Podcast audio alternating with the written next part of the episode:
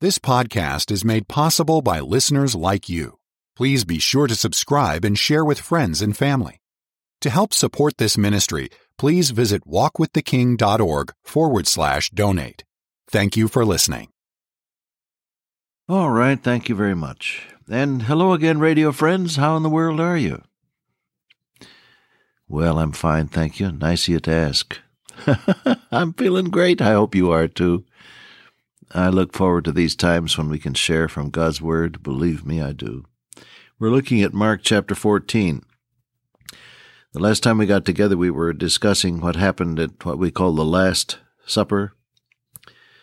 And it says now in verse 26 of Mark 14 When they had sung a hymn, they went out into the Mount of Olives. Our Lord Jesus didn't have any place to spend overnight. So the evidence is that oftentimes he and the disciples would spend the night under the trees in the Garden of Gethsemane or elsewhere because there wasn't any other place to go. Son of Man, he said, hath not where to lay his head. You know, you think about that. You think how we uh, insist on the what we call the comforts of home. We want a comfortable bed. we want a roof over our heads. We want a clean sheets and pillowcases and covers and and uh, want the temperature of the room just right. And if we're traveling, we want a place that's clean and decent and quiet and comfortable and all of that.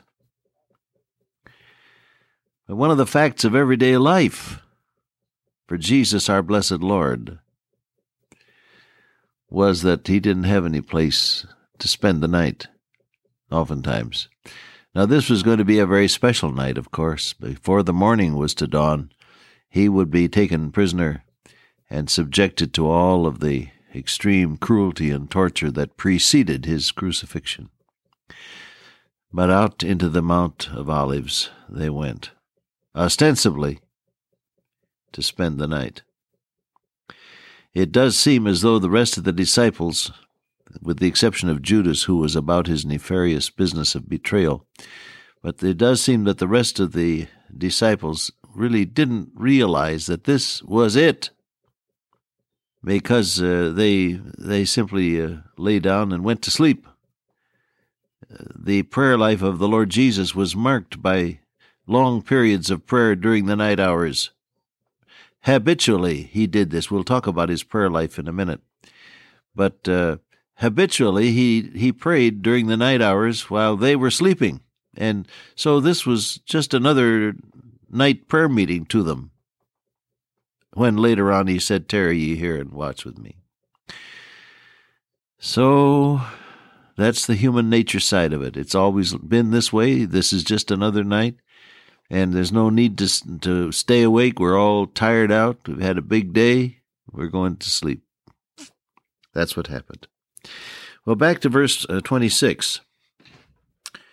He said, When they had sung a hymn, they went out. Have you given thought to the therapeutic value of singing? Now, I don't have a singing voice. Nobody ever asks me to sing a solo, and it's a good thing because if I did, I would clear your sinuses and clear the room, I'm sure.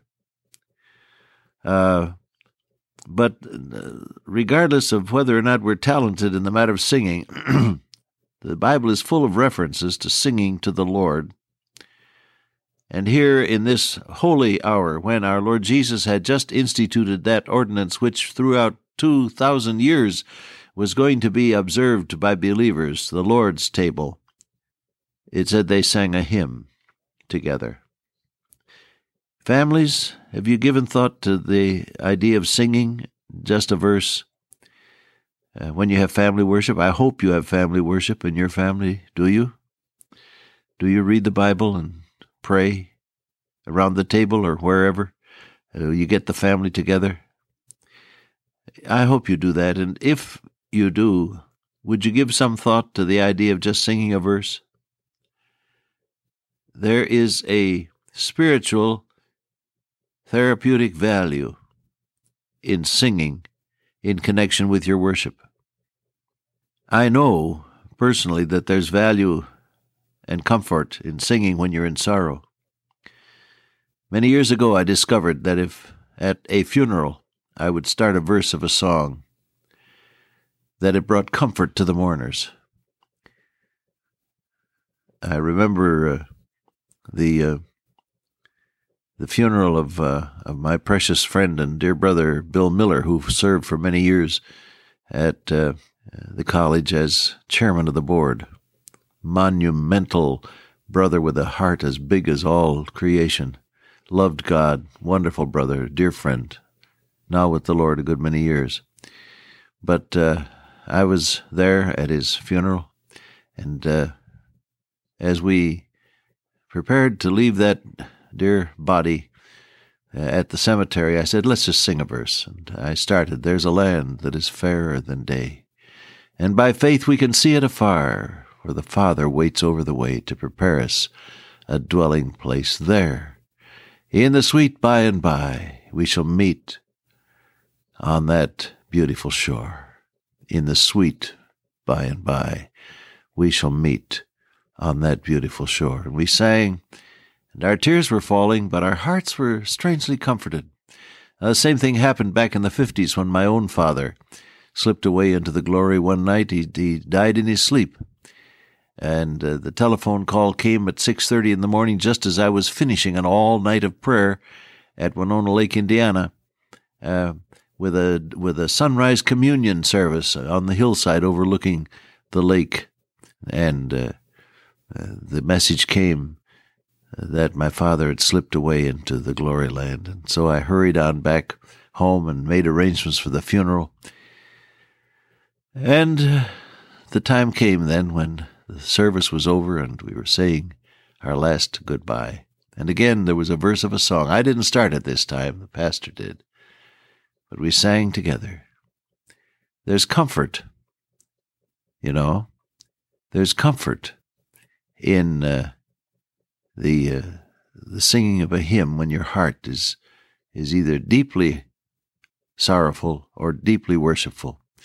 We did the same thing when my mother-in-law, Hilda Nilsson, went to glory, sang a hymn in connection with those services. Um, just give some thought, beloved, to the value, the spiritual value of singing uh, sincerely lovingly to the Lord in connection with the deep experiences of life, whether they be worship or great joy or deep sorrow. Singing to the Lord in connection with the deep experiences of life does have a tremendous spiritual value. Will you remember that? You don't have to be an operatic soloist to sing to the Lord. I remember that David Morgan told me one day he was driving out in Montana somewhere where you drive 600 miles between villages. You know, it's a it's a land of vast distances out there in the west. And he was driving along, nobody but him and the car and the Lord. And he thought, I'm going to sing to the Lord. And so he, he he does have a very pleasant singing voice, or at least he did years ago. I haven't heard him recently, but years ago he had a very pleasant singing voice. And he said to me, I thought I'm going to sing this one for the Lord. And so he rolled the window down as he drove. And he shouted out the window and said, Dear Lord, I'm going to sing this one for you. and as he drove, he sang a hymn just for the Lord. Oh, he said it was such a blessing. Well, all right.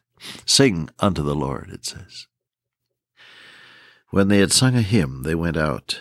And Jesus said, Now, what a statement, all of you shall be offended because of me this night. And this is in fulfillment of a prophecy, he went on to tell them, for it is written, I will smite the shepherd, and the sheep shall be scattered. But after I am risen, I will go before you into Galilee. This they missed entirely. The, the angel had to remind them, Remember how he said unto you, I will go before you into Galilee. They had to be reminded after the resurrection. They missed that entirely. What they didn't miss was the statement, All of you shall be offended. And Peter said unto him, Peter was always answering. Nobody ever asked him any, anything, but he was always answering and saying, Peter said unto him, Although all shall be offended, yet will not I. And Jesus said unto him, You know, Peter, I'm telling you the truth. Verily, verily, I say unto thee, means I'm really telling you the truth, that this day, even in this night, before the cock crows twice. That's, in other words, before the, the very first rooster crow, you will deny me three times. But Peter, he spake the more vehemently, If I should die with thee, I will not deny thee. And likewise also said they all. What a contrast when they come to Gethsemane and they all fall asleep. Well, you and I know that our intentions oftentimes are good, but we don't quite follow it through. You have to give Peter credit for sincerely wanting to be his best for the Master. I don't think that he was being insincere here at all.